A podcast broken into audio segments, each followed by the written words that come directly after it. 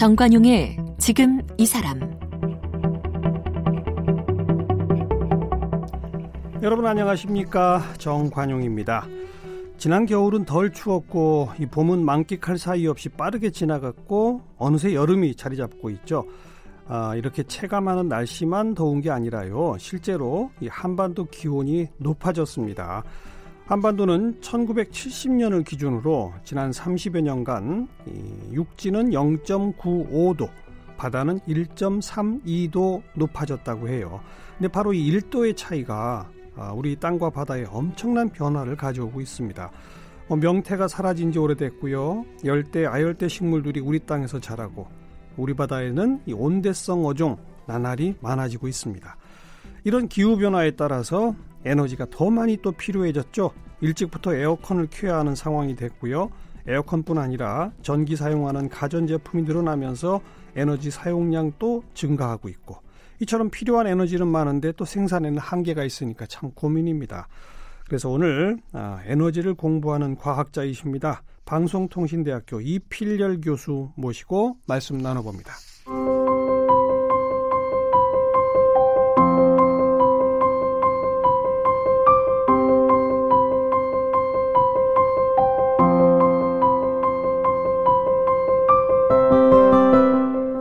이 박사는 베를린 공대 화학과를 졸업했고 자연과학 박사를 받았습니다. 런던대와 베를린 공대에서 과학사를 연구했습니다.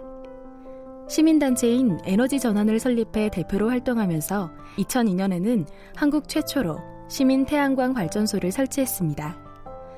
지구 환경 보호에 애정이 깊은 이필렬 박사는 한국 최초로 Passivhaus와 에너지 자급 건물인 에너지 독립 하우스를 구현하는데 성공했습니다.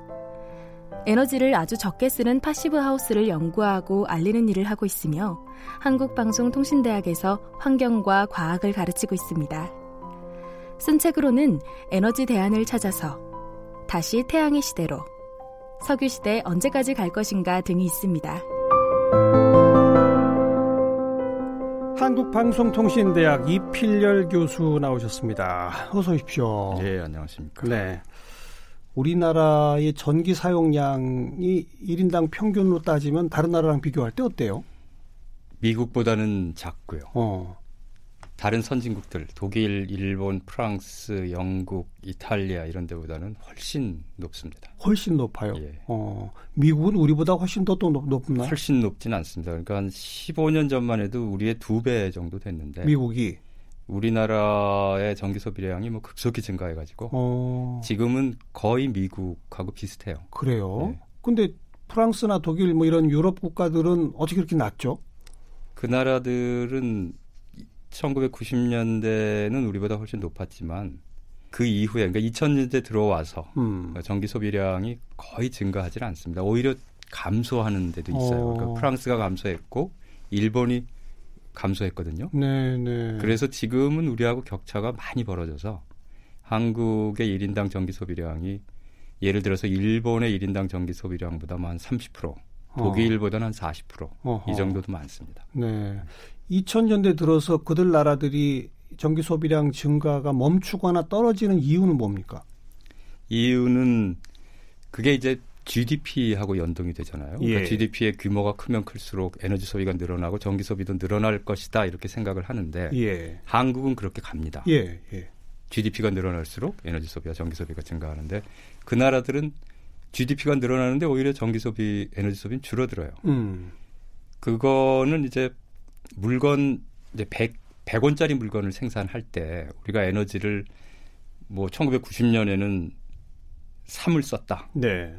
그런데 우리가 전기 100을 생산하더라도 전기 소비를 가능한 한 줄이면서 효율적으로 쓰면서 생산할 수 있거든요. 예, 예. 그러니까 200을 생산하면서 3을 쓴다고 하면 어. 오히려 전기 소비는 하나도 늘어나지 않으면서 네. GDP의 규모는 두 배로 늘어날 수 있는 거니까. 네, 네. 근데 그런 노력을 어, 독일은 굉장히 열심히 합니다. 어. 그래서 그걸 이제 에너지 집약도라고 하는데 예. 그러니까 100원을 생산할 때 전기를 얼마나 쓰느냐 집약도라고 하는데 독일은 거의 1990년하고 2016년 비교하면 절반 정도로 줄었어요. 어. 집약도가. 어. 그러니까 그 얘기는 경제 규모가 두 배로 늘어났는데 에너지 소비, 전기 소비는 그대로다. 네. 이런 얘기가 되겠죠. 그렇군요. 네. 전기를 사용하는 게 일반 개인이 가정에서 뭐 전등 켜고 에어컨 켜고 이것도 있지만 예. 산업 생산 시설에 들어가는 예. 기업의 전기 사용도 또 어마어마하잖아요. 그렇죠. 이제 그걸로 좀 나눠서 보면 네. 어떻게 됩니까? 한국이 유난히 독일이나 일본하고 비교해 볼 때 산업체에서 소비하는 전기의 양이 많습니다. 아, 그 독일 곁 경우는 보통 가정이 한 30%, 산업체가 한 30, 한 4, 5%. 그럼 나머지는 뭐죠? 나머지는 이제 수송 쪽에서 수송? 그 열차가 전부 전기입니다. 아, 열차. 그러니까 열차에서 네, 쓰는 네. 전기도 굉장히 많고요. 알겠어요. 그다음에 다른 분야들이 또 있고요. 음, 우리나라는요. 우리나라. 우리나라의 경우는 가정용이 쓰는 전기의 양이 한 10, 한 4, 5, 5 6% 정도 돼요. 그, 그, 그 다음에 이거- 산업용이 한 56% 정도 돼요. 어, 그리고 이제 상업용, 상업 쪽에서 쓰는 예. 게뭐 한 30% 가까이 되고요. 예, 예. 그래서 산업체에서 쓰는 전기의 양이 전체 비중을 따지면 대단히 많다 이렇게 볼 수 있습니다. 그러면 교수님 저- 저 설명을 들어보면 네. 우리나라가 유럽이나 일본에 비해서 전기를 많이 쓴다. 예. 그게 일반 국민 잘못이 아니군요. 그렇죠. 일반 국민, 국민, 잘못은 아닌데 그러니까 일반 국민들의 전기 사용량은 사실 그런 유럽 나라들보다 적을 수도 있겠네요. 그럼요. 그렇죠. 예.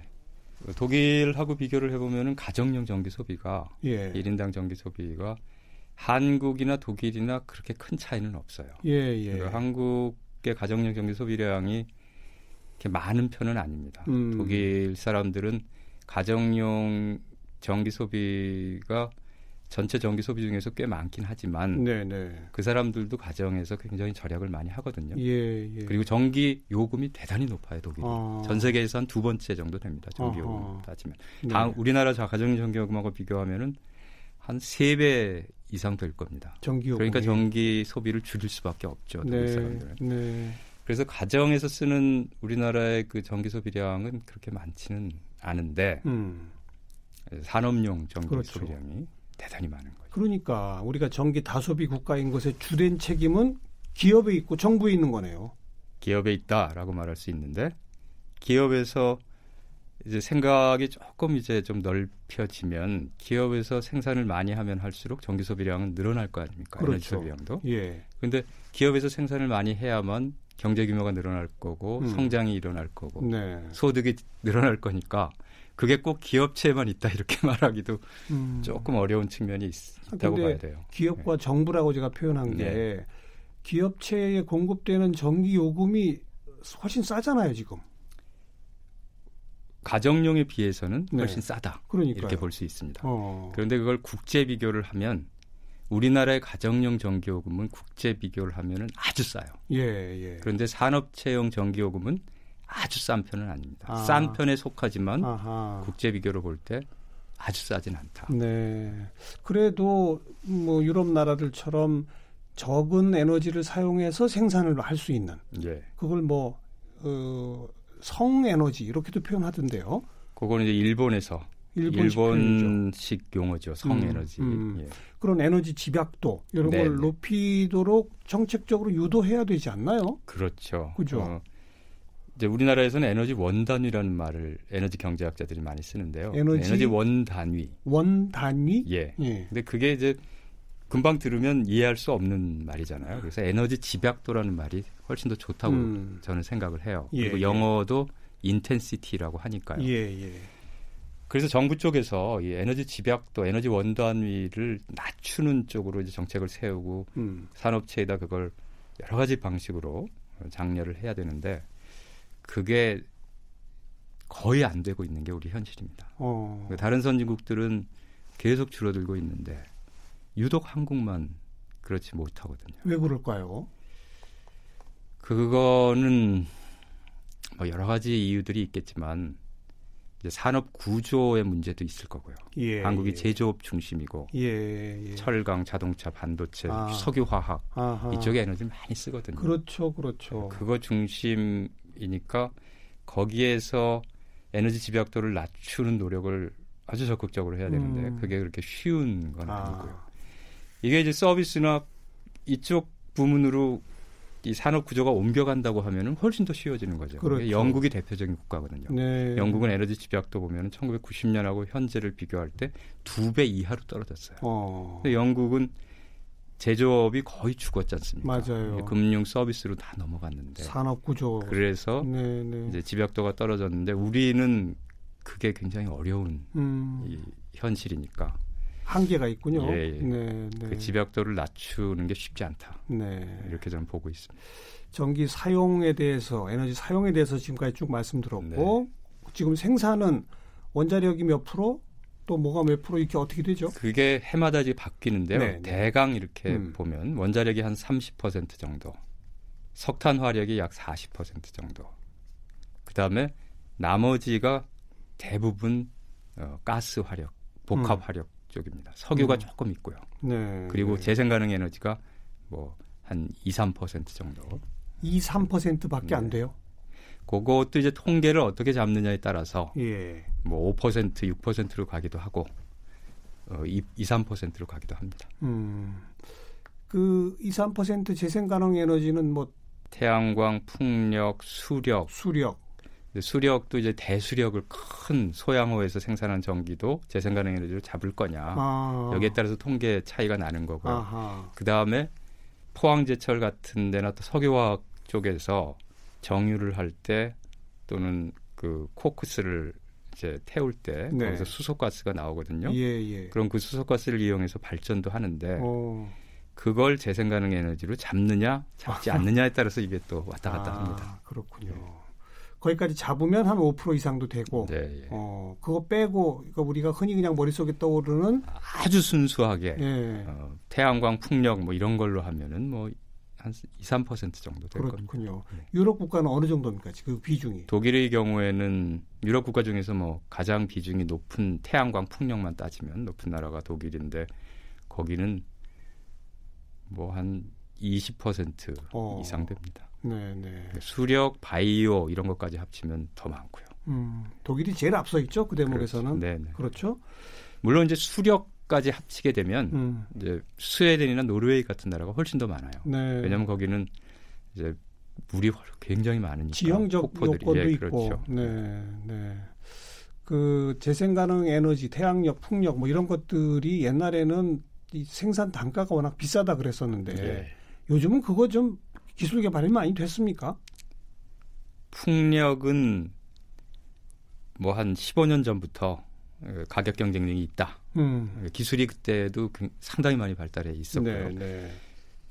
이제 태양광의 경우에는 15년, 20년 전에는 대단히 비쌌습니다. 예.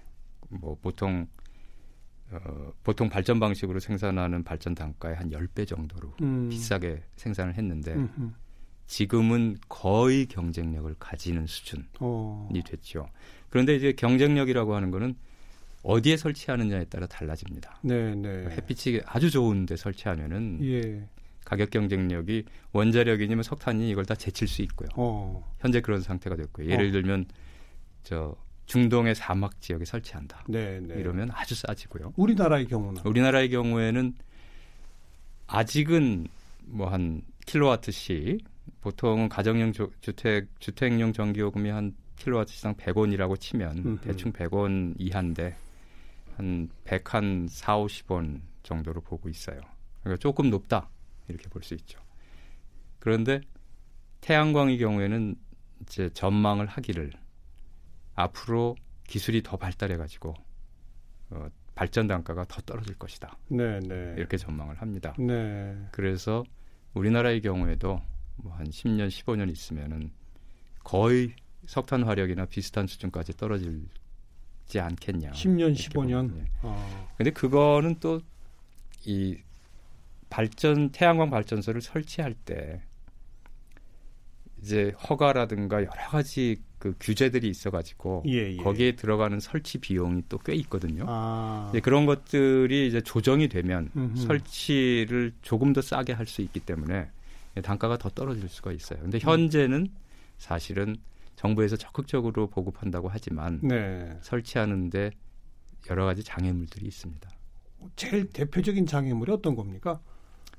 예를 들면 대표적이라기보다는 선뜻 나서기 어렵게 만드는 것 중에 음. 하나가 지붕에 우리가 우리 집 지붕이 있는데 네네. 지붕에다 이제 태양광을 완전히 다 덮고 싶다. 예, 그래서 한 상당히 큰 태양광 발전소를 만들고 싶다라고 예.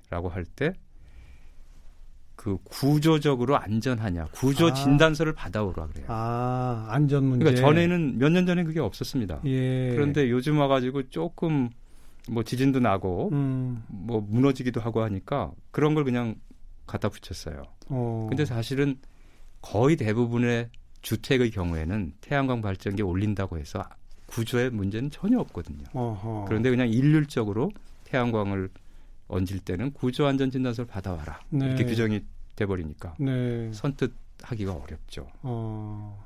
그러니까 구조 안전 진단 받으려면 구조 기술사를 찾아가야 되고 비용도 들고. 그럼요. 그게 비용이 뭐 꽤 많이 듭니다. 그래요. 네. 그럼 그 규제는 다시 한번 좀 생각해 봐야 되겠네요. 그럼요. 그러니까 정부에서 안전도 중요하지만 예, 예, 예. 네. 그러니까 정부에서 이걸 부- 구분을 많이 해줘야 돼요. 음. 그러니까 주택에 할 때는 필요 없다라든가 음흠. 또는 아주 대규모로 건물에 굉장히 큰 규모로 얹을 때는 거기에 구조물들이 들어가거든요. 네, 굵은 네. 쇠파이프들 네. 이런 것들이 들어가니까 무게가 많이 올라가기 때문에 진단을 받아와라 그런 경우만 이렇게 특별한 경우만 해주고 음. 구분을 해줘야 되는데 우리 정책이라는 게 대체로 일률적이에요. 하하. 그러니까 옛날에 그런 게 있었지 않습니까? 어, 강아지들 대형견은 크기가 얼마 이상은 무조건 입마개를 씌워라. 그렇죠, 그렇죠. 일률적으로 그렇게 예. 하는데 예. 예, 그런 식으로 하면은 정책의 성공이 쉽지 않죠. 음.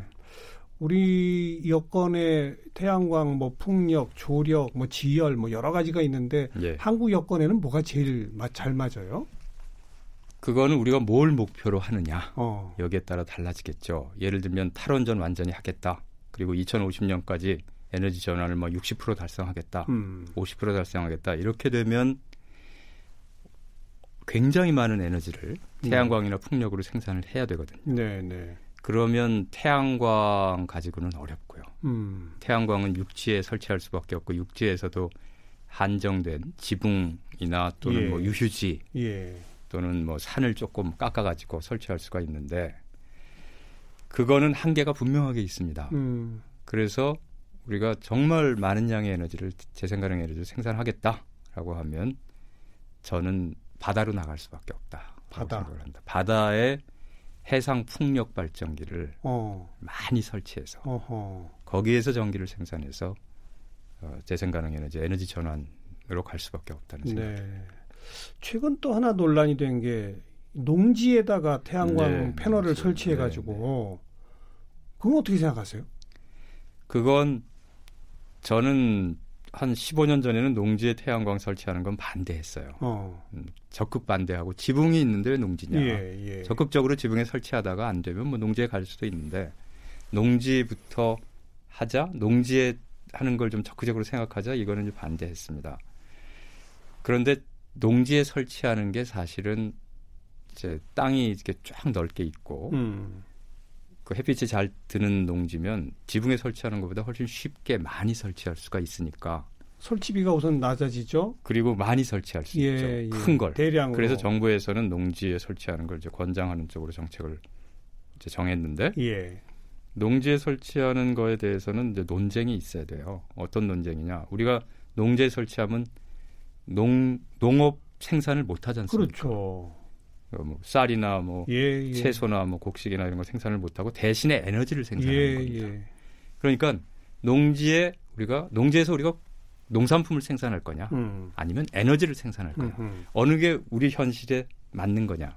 어떤 게 더 유리하냐? 네. 이런 것들을 이제 고려하고 예. 논쟁을 하고 따져가지고 선택을 해야 되는데 정부 정책은 그냥 정책만 발표를 하고 농지 설치하는 걸 권장한다. 논쟁 이렇게 없이 나가고 있어요. 논쟁 없이. 그렇죠. 어. 근데 이걸 이제 에너지 측면에서 보면은 에너지를 생산하는 게 훨씬 유리합니다. 예를 들어서 우리가 농지에서 쌀을 생산해서 우리가 먹으면 거기서 에너지가 얻어지잖아요. 예, 예. 그 얻어지는 에너지의 양하고 음. 농지에 태양광을 설치해서 태양광에서 생산되는 전기의 양 네. 이걸 따지면 태양광에서 설치하는 에너지 양이 훨씬 많아요. 그렇겠죠. 네. 어. 그러니까 우리가 그러면 농산물도 수입을 하고 에너지도 수입을 하는데 둘 다 수입하는 거니까 에너지를 더 많이 생산하는 쪽으로 농지를 이용하는 게 더 낫겠다라고 판단을 하면 그쪽으로 가는 게 맞는 거지만 근데 그러다 보면 또 식량 그렇죠. 주권 식량 자급, 식량 네. 주권 가지고 이제 얘기가 나오고 예. 그렇게 되면 이제 농지에서 농산물 생산하는 게 더 유리하다 이렇게 음. 판단하면 그렇게 가는 거고요. 참 선뜻 말하기 어렵네요. 그럼요. 네. 네. 교수님이 그 passive house 네. 최초로 만드셨는데 이게 어떤 거죠? Passivhaus는 어, 에너지를 아주 적게 쓰면서도 한마디로 하면 쾌적한 집이라고 할 수 있습니다. 음. 그러니까 에너지를 얼마나 적게 쓰느냐 이걸 이제 보통 집하고 따져보면 보통 집의 한 10분의 1 이하로 써요. 10분의 1. 예, 난방 에너지. 어. 그러니까 보통 집은 이제 겨울철에 우리가 주택에서 살면은 가스를 떼고 석유를 떼는데 그렇죠. 이게 뭐 겨울 한철 떼면은 한 200만 원뭐 음. 이 정도 들어가거든요. 그런데 파시브 하우스에서는 한 2, 30만 원 가지고 네, 네. 겨울을 날 수가 그러면 있습니다. 어떻게 하는 거예요? 단열을 철저히 하는 겁니까? 어떻게 하는 겁니까? 다섯 가지 요소가 있는데요. 단열 철저히 해야 되고요. 음. 그다음에 그 밀폐를 잘해야 됩니다. 밀폐, 옛날 우리 집들 보면은 틈새가 많아서 예, 예. 겨울철에 바람이 많이 들락거렸는데 우풍 분다고 네, 그러잖아요. 된다고 하죠. 바람이 안 들어오게 음. 밀폐를 잘해야 되고요. 그리고 그 다음에는 이제 환기를 해야 돼요. 음. 환기 밀폐가 돼 있으니까 환기가 돼서 네. 신선한 공기가 네. 공급돼야 되는데 환기를 잘해야 되고 그걸 열 회수 환기 장치를 설치해서 환기를 합니다. 열 회수 환기 장치. 우리가 그냥 창문을 열게 되면은 집안에 있던. 따뜻한 어. 공기가 빠져나가는 게 열이 확 빠져나가거든요. 근데 그걸 환, 그 열외수 환기 장치를 쓰게 되면은 나가는 공기하고 들어오는 공기가 열 교환이 이루어져서 아. 들어오는 공기가 따뜻해져 가지고 아. 들어오게 됩니다. 네, 네. 그래서 열 손실을 환기는 계속하되 열 손실은 가능한 한 줄인다. 음. 요세 가, 요, 요게 이제 세 가지고 또 하나는 열교라는 게 있습니다. 뭐예요? 열교라고 해서 다리, 열이 흘러가는 다리라고 어. 하는데 그걸 통해서 열이 많이 빠져나가는 그런 그 집들이 많이 있어요. 예. 그러니까 단열을 철저히 해도 예. 단열을 하다가 단열을 못하는 부분이 있잖아요. 예, 예. 그럼 단열이 안 된 부분으로 열이 아주 빠른 속도로 빠져나가요. 예. 예. 뭐 그거를 피해야 되고요. 그리고 창을 아주 단열 성능이 좋은 음. 그런 창을 써야 됩니다. 네. 그래서 아주 그거에 신경을 써서 건축을 하면은 파시브 하우스가 얻어지고 그런 집에서 살게 되면 따뜻하고 온도 변화도 거의 없고 우풍도 없고 쾌적하고. 신선한 공기가 항상 어. 공급이 되니까 쾌적하죠. 그런데 10분의 1만 쓰고. 예.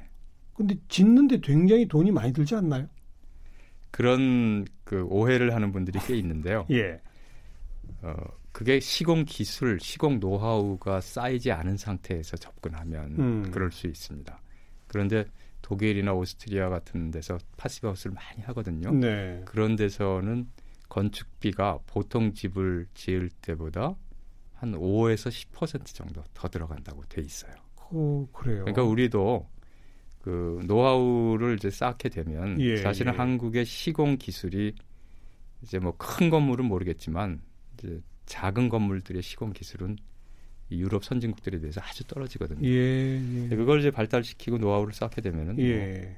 뭐 5, 5% 정도 내에서 음. 해결할 수가 있을 겁니다. 그 정도 조금 더 들여서 나중에 에너지 절약하면 몇 년이면 뽑겠네요. 그럼요. 그렇죠. 한 뭐 독일 쪽에서 계산한 바에 따르면은 한 7, 8년, 음. 10년 안에는 네, 네. 그 과잉 투자 비용이죠. 예. 초과 투자 비용을 에너지 비용 절약을 통해서 상쇄할 수 있다라고 나와 있습니다. 그런 그 시공 업체들도 우리나라에 좀 늘어나고 있습니까? 어떻습니까? 거의 제가 보기에는 안 돼요. 거의 늘어나지 않고 있다라고 아, 보고 있습니다. 그쪽도 좀더 네. 집중 지원이 필요하겠네요. 그렇죠. 그런데 제가 경험한 바에 따르면 독일, 오스트리아, 스위스 같은 데하고 비교하면 한국이 그 이제 건축 장인들 있잖아요. 네. 목수나 뭐 네. 미장 이런 기술자들의 양성 프로그램, 양성 시스템이 크게 떨어져 있어요. 음, 이제 독일, 스위스 같은 데는 이제 마이스터 제도가 있지 그렇죠. 않습니까? 그리고 네. 그, 그 사람들은 학교에서 3년을 아주 집중적으로 음. 공부를 합니다. 네, 가르치고 네. 실습을 또 한 2년 하고 이렇게 하는데 우리는 그 시스템이 안 돼 있어서 걱정이네요. 쉽지 않다라고 생각을 합니다. 또 에너지 독립 하우스라고 하는 거는 뭐예요? 에너지 독립 하우스는 그냥 passive house에다가 음. passive house를 지어도 그래도 난방 에너지, 전기 에너지는 써야 되, 되는데 네. 이게 이제 밖에서 들어올 수도 있고 자기가 생산할 수도 있죠. 예, 예. 근데 보통 집의 경우에는 자기가 생산하는 게 굉장히 어렵습니다. 예. 워낙 많이 쓰니까요. 예, 예. 근데 passive house는 워낙 적게 쓰니까 이제 그 집에서 생산할 수가 있는데 그걸 생산해서 네. 자기에게 필요한 에너지를 충당한다는 거예요. 즉 그, 파시브 하우스를 짓고 태양열 발전을 하고 이러면 되는 거네요. 그럼요. 그게 그러니까 결합되면. 에너지 독립이라고 하면 외부에서는 에너지를 음. 내가 저 공급받지 않는다라는 네, 네. 의미고요. 네. 그럼 어떻게 에너지를 만드냐? 태양광 발전을 통해서 에너지를 만들어 쓰면 됩니다. 그렇죠. 오늘 우리 필열 교수로부터 쭉 말씀 들은 게 이제 우리가 관점을 예. 뭐 탈원전이다 뭐다 뭐 재생에너지를 늘리자 이건 이제 주로 생산적 접근이잖아요. 생산 그렇죠. 쪽에서 보는 네, 거 아닙니까? 근데 그것만 가지고는 안 되는 네. 게 핵심이죠. 그럼요. 소비, 예. 에너지 소비를 어떻게 변화시켜 내느냐와 생산 구조의 변화를 같이 세- 생각해야만 완전한 거 아니겠습니까? 예, 그렇습니다. 아, 그러자면 해야 할 일들이 개인도 그렇지만 기업이나 산업 생산에 있어서의 소비 줄일 수 있는 노력이라든지 이런 것과 함께 생산 구조의 변화 예. 같이 따져봅시다.